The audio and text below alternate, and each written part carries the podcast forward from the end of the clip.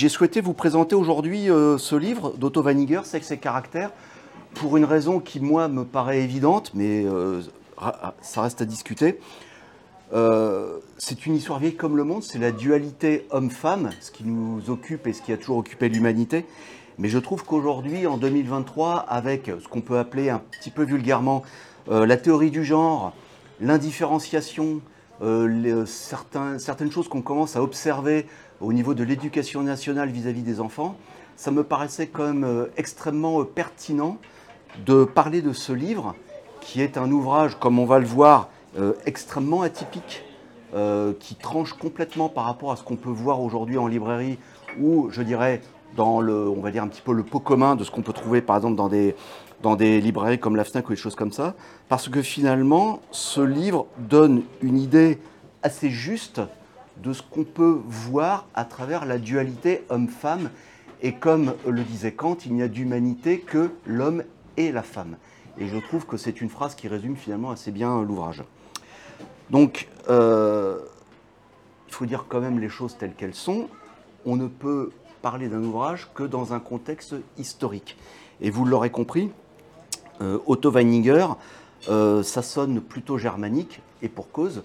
Euh, l'auteur est un, est un Autrichien. L'auteur est un Autrichien, donc Otto Weininger, né en 1880 et mort en 1903. Alors dit comme ça, c'est un petit peu rapide, c'est un petit peu brutal. Euh, l'auteur est donc mort très jeune. Pour aller au bout du bout, il s'est suicidé. Bon, euh, permettez-moi cet amalgame il aurait euh, eu euh, aujourd'hui 23 ans, il serait peut-être rockstar, mort euh, voilà, d'une overdose. Mais je dirais ce qui est frappant, c'est le côté définitif de ce qu'il a écrit. La période est extrêmement intéressante. 1880-1903. Nous sommes en Europe, nous sommes dans l'Empire austro-hongrois. C'est l'empereur François-Joseph qui est souverain. Mais ce n'est pas tellement ça qui est important. Ce qui est important, c'est que entre 1880, 1903 et les années après, c'est le principal caractère du livre, on est dans une période de bouillonnement intellectuel comme on n'en a jamais connu et comme on n'en connaîtra peut-être jamais. Tout ça pourquoi? Parce que énormément de, scientifiques découvrent dans tout un tas de domaines des applications qui ont fondé la science du XXe siècle et qui continuent euh, au XXIe siècle avec leur découverte, je d'alimenter ce pot commun, ce savoir universel.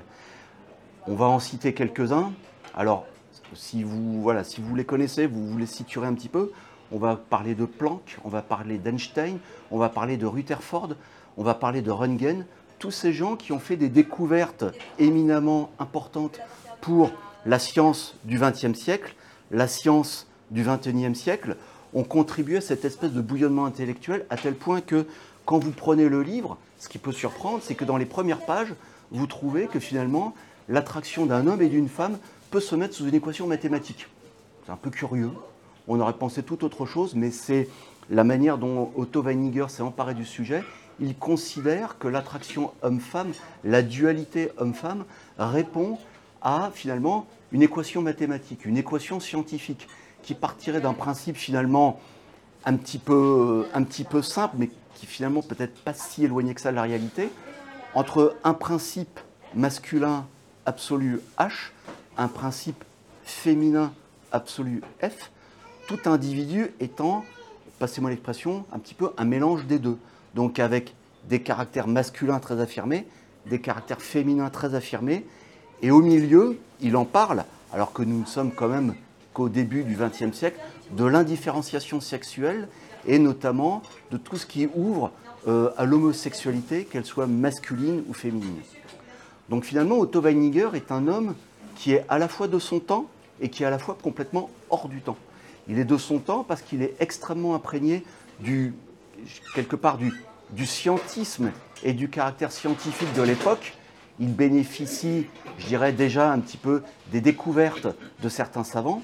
Il est hors du temps parce que ce qui, euh, est surprenant quand on a son propos, c'est que finalement, son propos est d'une incroyable modernité on pourrait prendre le livre dans 100 ans, ça n'aurait pas bougé. Il aurait, écrit, exactement la même chose. Et l'avantage de ce livre-là, c'est que finalement, vous pouvez le prendre, vous pouvez le lire, bah, vous dites, euh, quand est-ce que ça a été écrit? On a l'impression que c'était écrit hier.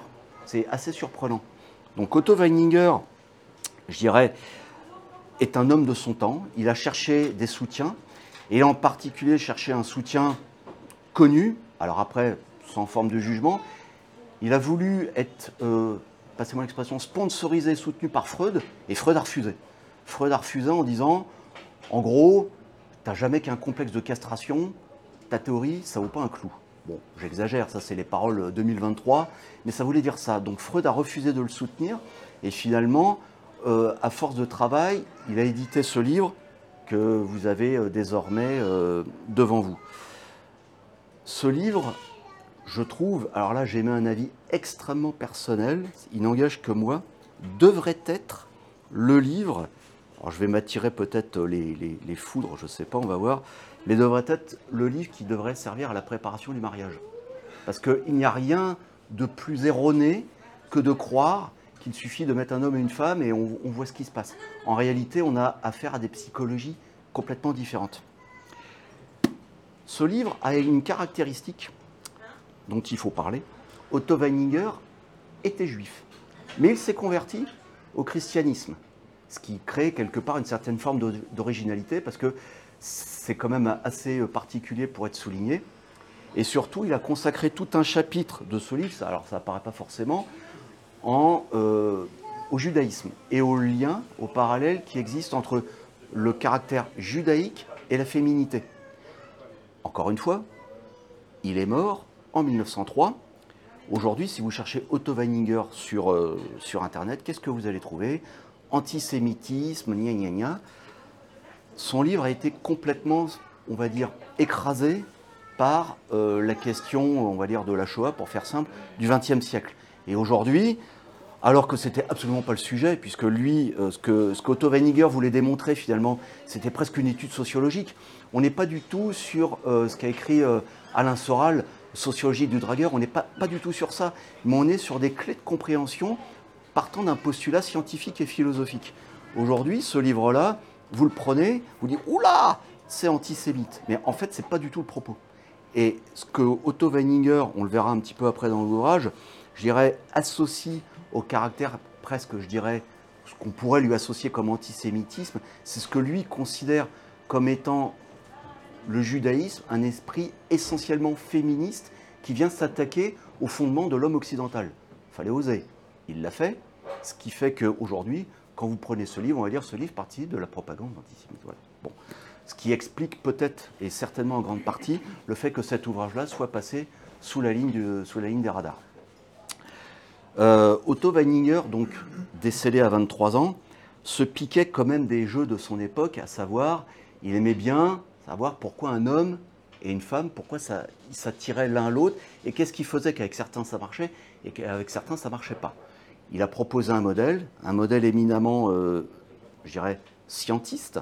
Scientiste étant vu sous l'angle de la science et ne pas scientiste comme négation euh, de Dieu, puisque finalement, dans ce qu'on a beaucoup reproché au scientisme, c'est de voir se passer du bon Dieu. Alors ça, c'est n'est pas son propos. Euh, Otto Weininger, en bon autrichien et en bon germanophone, est complètement, je dirais, imprégné des philosophes allemands, de Kant, de Schopenhauer, et ça s'en ressent euh, énormément dans son livre. En fait, le livre d'Otto Weininger est une espèce un petit peu de créature hybride entre une démarche complètement scientiste, qu'il fallait quand même euh, oser pour l'époque, et une démarche également philosophique, où il associe en fait certaines théories développées par ses, euh, je dirais, je vais pas dire ses, compatriotes, ce ne serait pas tout à fait vrai, mais enfin, par des, philosophes allemands, donc germanophones, Kant, Goethe, qui ont développé des, comment des approches, notamment par le moi, par la morale, et qu'il a intégré pour restituer quelque chose. Donc ce livre, il est, je il, il est à croiser de plusieurs chemins. Euh, le titre en allemand, c'est pas ça, c'est pas sexe et caractère, c'est Geschlecht une caractère. Et Geschlecht en allemand, on peut le traduire par sexe, on peut aussi le traduire par genre. Donc on est véritablement dans une approche genrée. C'est pour ça qu'aujourd'hui, par rapport à ce qu'on pourrait appeler la théorie du genre. Alors, sans aller jusque-là, mais ce livre pourrait constituer un parfait antidote, un parfait contre-pied de l'approche euh, de, la, dire, de la théorie du genre. Juste, le mot genre, tout simplement, c'est un anglicisme, parce qu'en fait, en, anglais, gender, c'est sexe. Si vous remplissez un formulaire, gender, ce qui, ce, qui, ce qui, veut dire qu'en fait, euh, d'une manière générale, dans les langues et dans les langues du, euh, quasiment pour tout, la, la, la, traduction ou la signification, quelque part, c'est un exercice euh, approximatif, puisque la nuance n'appartient qu'à la langue.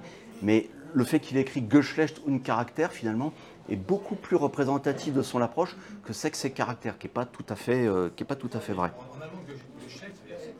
Oui, mais on, peut, on peut traduire les deux. Donc le, propos d'Otto Weininger, le, propos d'Otto Weininger, finalement, il est, euh, il, est, euh, il, est assez brutal quand on, quand on lit le livre et qu'on l'aborde de manière un petit peu frontale. C'est-à-dire que aujourd'hui, euh, hormis les stéréotypes qu'on peut trouver, euh, je dirais, dans les livres, à la télé, les dualités hommes-femmes, qui nourrissent une, je dirais, une littérature et euh, des, je dirais, des, des, des, sketchs humoristiques sans fin, finalement, on, passe un peu à côté du, on passe un peu à côté du sujet. Le, fait n'est pas de dire c'est l'homme ou la femme. Otto Weininger présente l'approche homme-femme comme une différenciation psychologique radicale. Alors, je vais, je vais vous lire un passage. Alors, un passage court, le, but n'étant pas de présenter l'auteur comme étant profondément misogyne. Avec un petit peu de recul, je pense qu'il ne l'était pas. Chacun peut avoir son opinion, encore une fois, ça n'engage que moi. Je pense qu'Otto n'était pas misogyne, mais il était extrêmement curieux euh, des, débats de son époque et voulait un petit peu se faire un petit peu le témoin de son temps. Voilà, il est, il est, il est parti tôt, mais il a un propos qui est assez fulgurant. Il faut quand même euh, voir que le livre fait presque 500 pages. Euh, tous, les aspects tous les aspects sont abordés. Il y a des aspects qui sont un petit peu euh, différents. Il traite notamment du génie. le génie étant dans sa présentation quelque chose vraiment de très particulier, de très finalement une approche extrêmement philosophique qui peut peut-être buter, mais qui peut expliquer des choses. Je vais vous lire un passage très court. Alors, je l'ai choisi non pas parce que je pensais qu'il était bien, mais parce que je pensais que finalement, il correspond assez à ce qu'on peut aujourd'hui observer. Pardon, mesdames. Une preuve psychologique du caractère masculin de la fonction judicative est que l'acte de juger est ressenti par la femme comme un acte masculin et agit sur elle comme un caractère sexuel tertiaire. La femme exige de l'homme des convictions bien arrêtées qu'elle puisse faire sienne à son tour elle est incapable de comprendre le sceptique qui sommeille en tout homme. Elle entend que l'homme parle, et le fait de parler lui est chez l'homme un signe de masculinité. Les femmes ont certes le don de la parole, non celui du discours. Une femme converse, fait des grâces ou bavarde. Elle ne discourt pas. Mais c'est lorsqu'elle se tait qu'elle est la plus dangereuse. Car l'homme n'est que trop porté à croire que le silence cache quelque chose. Bon, on est dans du pur Weininger, voilà c'est euh, taillé à la serpe. Alors, euh, pour ça, je disais, il y a quand même des, précautions oratoires à, adopter. Euh, aujourd'hui, si on prend un, une fiche de lecture de, ce livre, on va en gros avoir que Weininger croit que le principe masculin est logique, moral, actif, et que le principe féminin est passif, amoral, inactif. Quand Weininger parle du principe féminin amoral, il ne dit pas immoral. C'est-à-dire, il ne dit pas que la femme n'est pas morale ou elle agit contre la morale. Elle est amorale, c'est-à-dire qu'en fait, elle se conforme à la moralité qui l'entoure, ce qui n'est pas tout à fait la même chose. Donc, Otto Weininger développe finalement une approche qui est comme une espèce un petit peu de, on va dire de, de mixité entre le principe féminin, le principe masculin. Il dit clairement qu'un homme ne peut pas être une femme et qu'une femme ne peut pas être un homme que ce sont deux natures absolument irréconciliables, que par rapport à cette espèce de, dualité, il y a une attirance sexuelle qui est réciproque et que l'attirance sexuelle, elle est optimale à partir du moment où, si on veut un petit peu se figurer les choses, entre deux principes éloignés, homme, femme, les deux se complètent idéalement. C'est sa théorie. C'est une théorie qui peut se, défendre à savoir qu'un homme très masculin aimera une femme très féminine, et, et que des individus peut-être un petit peu plus indifférenciés préféreront aller vers des individus aussi un petit peu plus différenciés. Ce qui ouvre le débat sur l'homosexualité.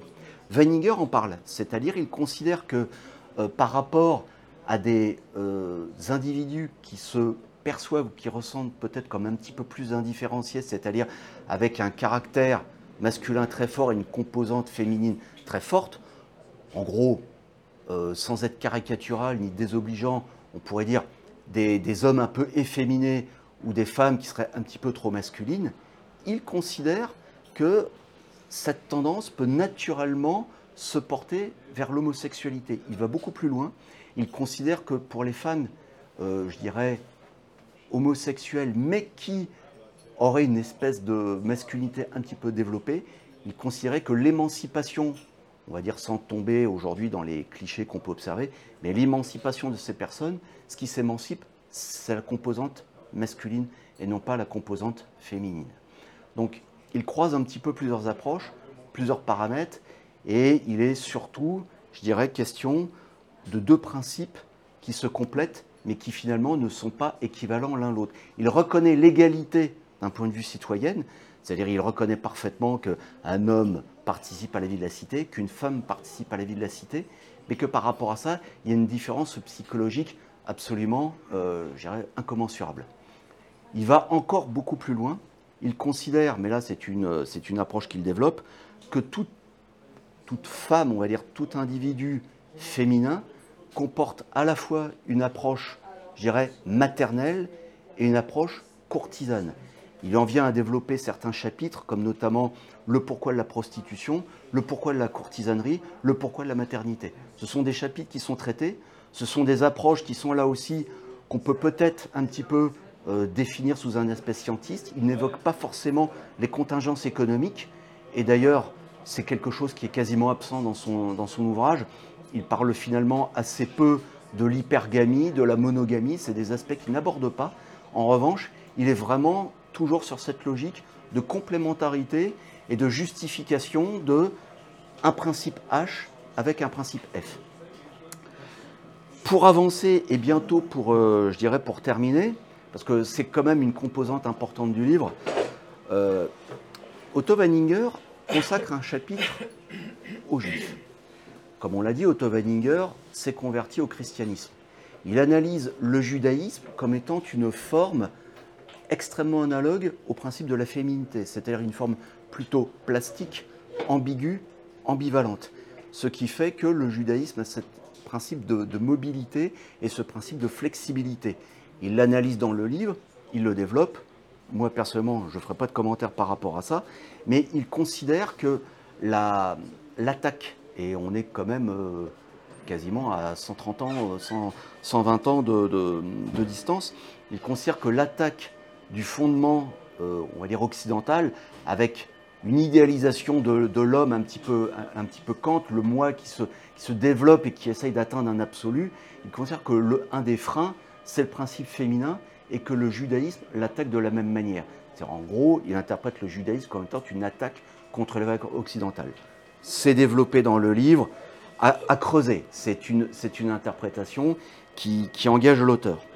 Je pense que ce qui est important aujourd'hui dans son contexte, puisque finalement c'est la postérité du livre qui nous intéresse, ce qui est intéressant dans ce, dans ce livre, c'est que euh, bah déjà, clairement, ce n'est pas un livre dont on entend parler tous les jours.